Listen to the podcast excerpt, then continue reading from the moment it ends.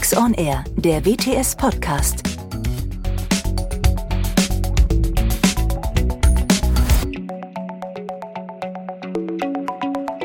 Hallo und herzlich willkommen zu unserem heutigen Podcast. Äh, heute zu dem praxisrelevanten Thema der erweiterten äh, Gewerbesteuerkürzung.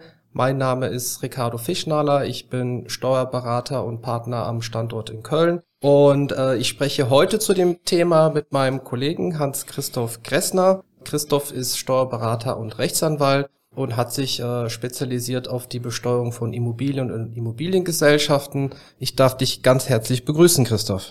Ja, hallo Ricardo, hallo liebe Zuhörer, auch von meiner Seite herzlich willkommen. Ich freue mich, dass ich heute hier sein darf.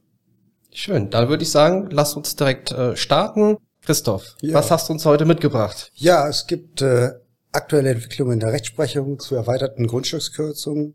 Ein aus meiner Sicht äußerst praxisrelevantes Thema für den Immobilienbereich, da einerseits die Regelung eine echte Begünstigung für Immobiliengesellschaften schafft, andererseits sich die praktische Anwendung der Vorschrift äußerst schwierig gestaltet, denn die Begünstigung erfordert die Einhaltung einer Vielzahl von Merkmalen.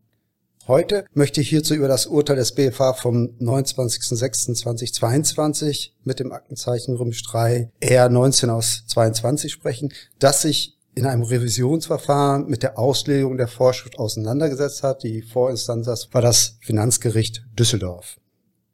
Okay, klingt spannend. Äh, ich würde vorschlagen, bevor wir in den Sachverhalt äh, einsteigen, in den konkreten, wäre es einfach hilfreich, wenn wir nochmal was über die Grundsystematik der, der erweiterten Grundstückskürzung erfahren. Ist ja auch nicht ganz trivial und hat sich ja auch im Laufe der Zeit ein bisschen äh, weiterentwickelt. Vielleicht könntest du uns da zum Einstieg noch einmal abholen. Ja, sehr gerne. Da hast du vollkommen recht. Es ist äh, wie in vielen Bereichen immer komplizierter statt die gewünschte oder zielgesetzte Vereinfachung. Ja, grundsätzlich sieht das Gewerbesteuergesetz für grundbesitzende Gesellschaft eine pauschale Kürzung auf Grundlage des Einheitswertes vor.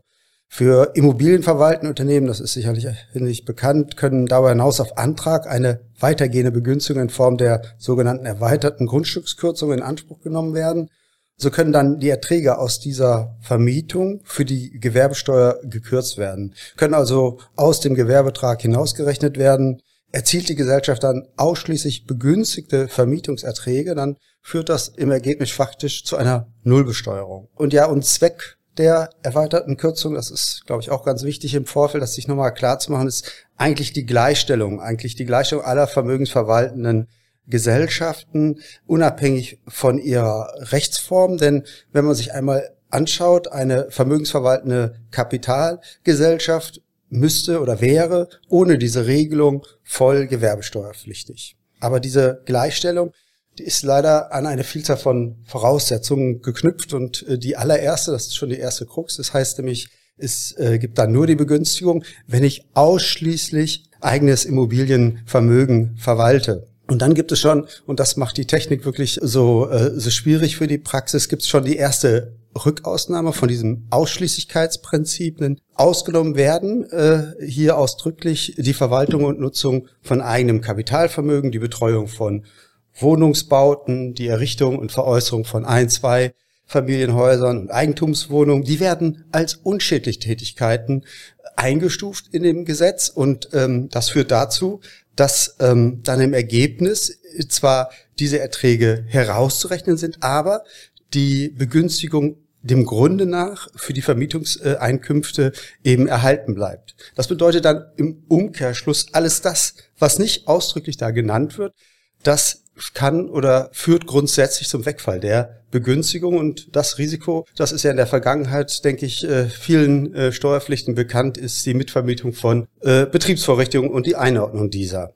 Und darüber hinaus enthält halt die Regelung ausdrücklich schädliche Tätigkeiten. Und das ist heute mein Thema bei der erweiterten Grundstückskürzung, die dann vollständig verloren geht. Und eine von diesen Tätigkeiten, die wird umschrieben, dass äh, dahingehend, dass die erweiterte Grundstückskürzung ausgeschlossen ist, wenn die Immobilie ganz oder zum Teil dem Gewerbetrieb eines Gesellschafters oder Genossen dient. Ähm, und auch hier Hintergrund dieses Ausschlussgrundes ist, äh, man will vermeiden eine Schlechterstellung des Einzelunternehmens und der gewerblichen Personengesellschaft gegenüber der vermögensverwaltenden Kapitalgesellschaft. Denn ein Grundstück eines Einzelunternehmens und einer gewerblich tätigen Personengesellschaft ist ja per se Betriebsvermögen und äh, auch hier ist dann per se eben auch eine erweiterte Grundstückskürzung wegen der gewerblichen Tätigkeit ausgeschlossen. Insofern dient das halt auch im Grunde wieder dieser Gleichstellungsgedanken. Und insofern darf die Zwischenschaltung einer vermögensverwaltenden Gesellschaft nicht zu einer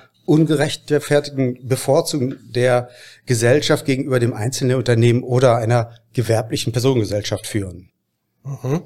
Okay, das heißt zusammenfassend, wir haben im Grunde genommen zwei Klassen von, von schädlichen Nebentätigkeiten.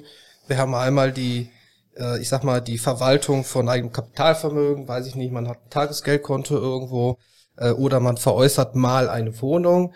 Das führt nicht zum kompletten Wegfall der erweiterten Gewerbesteuerkürzung, sondern nur insoweit hätten wir eben keine Begünstigung. Und daneben gibt es eben noch Nebentätigkeiten, die zu einem kompletten Ausschluss führen würden.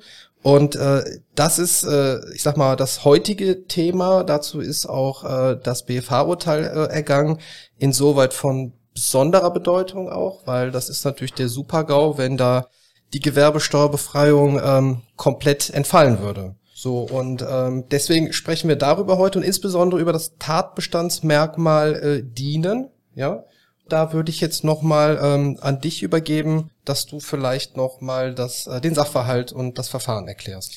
Ja, vielleicht vorneweg nochmal zu dem Begriff dienen. Klassische Fall des Dienens, das ist die Nutzung der Immobilie durch den Gesellschafter oder den Genossen auf Grundlage eines Miet- oder Pachtvertrages, wobei man bedenken muss, die Rechtsprechung hält sich halt nicht sklavisch an diesem Begriff oder vielleicht doch sklavisch an dem Begriff, weil sie legt ihn wortgetreu aus. Ne? Also das heißt weit und in dem Sinne kann ein Dienen auch äh, schon so verstanden werden, wenn es dienlich ist oder wenn es von Nutzen ist. Denn so zum Beispiel hat die Rechtsprechung auch ein Dienen angenommen, wenn Wohnungen dem Arbeitnehmer eines Gesellschafters überlassen werden. Also insofern muss man da per se immer sehr vorsichtig sein.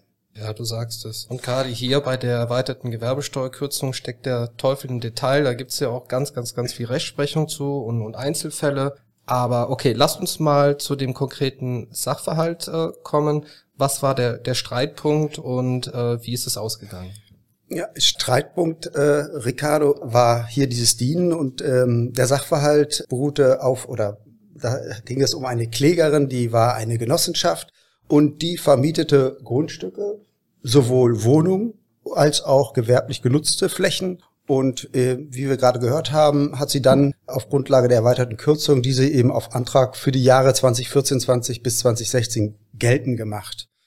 Jetzt kommt aber hinzu, bereits Mitte 2012 hatte die B, das war eine natürliche Person, von dieser Genossenschaft für gewerbliche Zwecke Räume angemietet für das Betreiben eines Einzelhandelsgeschäftes. Und hinzu kam, dass dieser Gewinn aus diesem Einzelhandelsgeschäft der B äh, nicht der Gewerbesteuer unterlag. Hintergrund war, dass die Erträge von der, der guten Dame den Freibetrag nie überschritten hatten in Höhe von 24.500 Euro. Also sie hat, sie wiederum ihrerseits hat auch nie Gewerbesteuer im Grunde nach gezahlt. Und dann kommt es jetzt zu dem Streitpunkt, denn Ende 2014 hat B auch selber einen Genossenschaftsanteil erworben, ist also Genossenschaftsmitglied geworden und das musste DB, weil sie halt gerne privat eine Wohnung von dieser Genossenschaft anmieten wollte, was dann auch im Jahr 2015 geschah. Und vielleicht noch ergänzend erläutert, und das ist dann auch, äh, sag ich mal, ein ganz fetter Knackpunkt an dem Sachverhalt, äh, muss man wissen, dass die Genossenschaft äh, zum fraglichen Zeitpunkt fast 6000 Genossenschaftsmitglieder hatte. Und wenn man den Anteil der B umgerechnet hatte, war der deutlich unter 0,1 Prozent, genau gerechnet 0,0168, also wirklich ein absoluter Mini-Anteil. Und sie war auch zudem die einzige Genossin, die auch gewerblich Räume angemietet hatte. Und dann kam es, wie es so oft kommt, Betriebsprüfung, Finanzverwaltung sieht die Vermietung, die Anmietung eines, einer Genossin, schaut auf den Paragraphen und sagt, die Voraussetzungen der erweiterten Kürzung sind nicht erfüllt und hat hier für die Jahre 2014, 2016 genau das versagt gegenüber der Genossenschaft. Mhm. Okay, vielen Dank, Christoph. Klingt sehr paradox, das Ergebnis. Das heißt im Ergebnis, wir haben, ich sag mal, ein Dienen im, im Umfang von 0,1 Prozent, was im Ergebnis dazu führt, dass die komplette Gewerbesteuerfreiheit der kompletten Genossenschaft entfällt. Ist das korrekt? Ja, so kann man es äh, zusammenfassen, genau. Okay, das heißt, der BFH ist dann, oder die Finanzverwaltung hat gesagt, nach dem Wortlaut ist es halt so. Es gibt keine Bagatellgrenze im Gesetz für diese Fälle. Ja, führt erstmal zu einem unverhältnismäßigen äh, Ergebnis meines Erachtens. Hat die Vorinstanz das denn genauso gesehen oder wie haben die den Sachverhalt beurteilt? Interessant, Ricardo, das Finanzgericht Düsseldorf, das hat das so ein bisschen oder hat Überlegungen angestellt, die so auch in deine Richtung gehen, Unverhältnismäßigkeit. Und das haben sie halt auch äh, für sich so erkannt.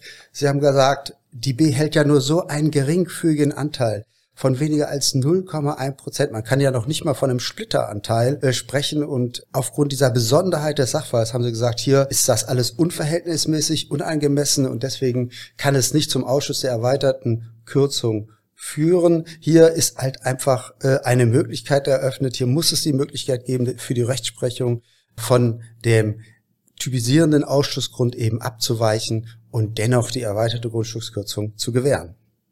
Mhm. Aber der BFH saß anders. Leider, leider, leider völlig anders. Er hat sich ganz streng an dem Wortlaut orientiert und eine einschränkende Ausdehnung des Dienstes ausdrücklich abgelehnt.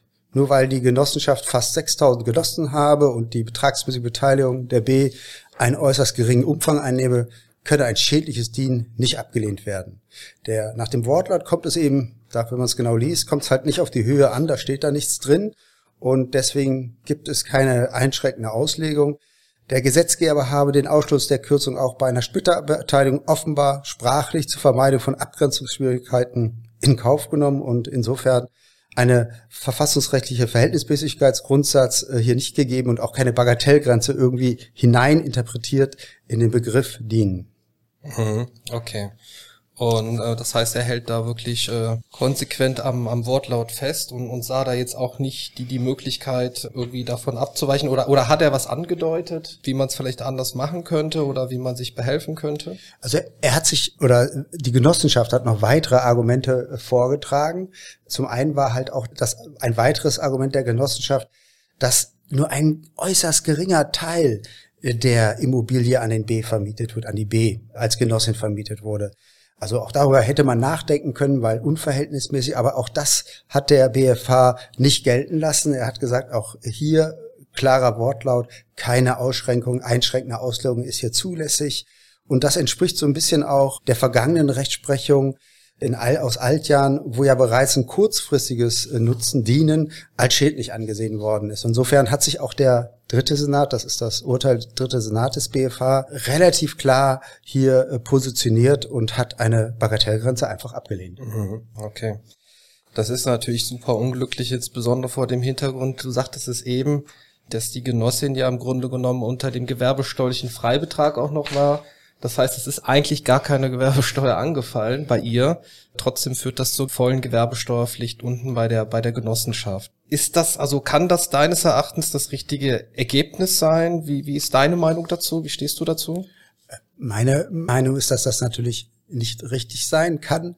Aber über uns schwebt halt der BFH und der hat es nun anders auch entschieden und hat gesagt, auch das, oder sagen wir mal so, ähm, auch dass hier ein Freibetrag bei der B dazu geführt hat, dass sie selber gar keine Gewerbesteuer bezahlt hat, das äh, war für ihn kein Grund, von seiner Auffassung abzuweichen. Ähm, es gibt Regelungen bei, wenn, wenn es um Frei, äh, Befreiungsvorschriften geht, dann, dann gibt es so eine äh, Rechtsprechung. Aber hier sprechen wir oder haben wir über einen Freibetrag äh, zu reden und da meint der BFH, das ist keine Auslegung oder einschränkenden Auslegung zugänglich. Mhm. Okay. Äh, ja, wenn der BFH das sagt, dann, dann ist das auch so, müssen wir akzeptieren. Ähm, ja, schwieriges Thema, Thema in der Praxis. Du hast jetzt auch schon ein paar Mal angesprochen, das Thema Bagatellgrenze. Im Gesetz steht, beziehungsweise stand nichts davon, da kommen wir auch gleich nochmal zu wie kann man das Thema in den Griff bekommen? Also wäre das nicht was, was der Gesetzgeber dann letztendlich mal regeln müsste? Beziehungsweise hat er das schon oder hat er das nur teilweise? Vielleicht kannst du uns da nochmal updaten. Ja, ja, also auch das, was du da aussprichst, das ist genau das, worauf der BFH äh, hinweist. Er, ihm ist klar, dass das ein unheimlich krasses Ergebnis äh, sich ergibt. Ein Bild, was eigentlich nicht sein kann, aber er sagt, Wortlaut ist Wortlaut und deswegen legen wir es so aus.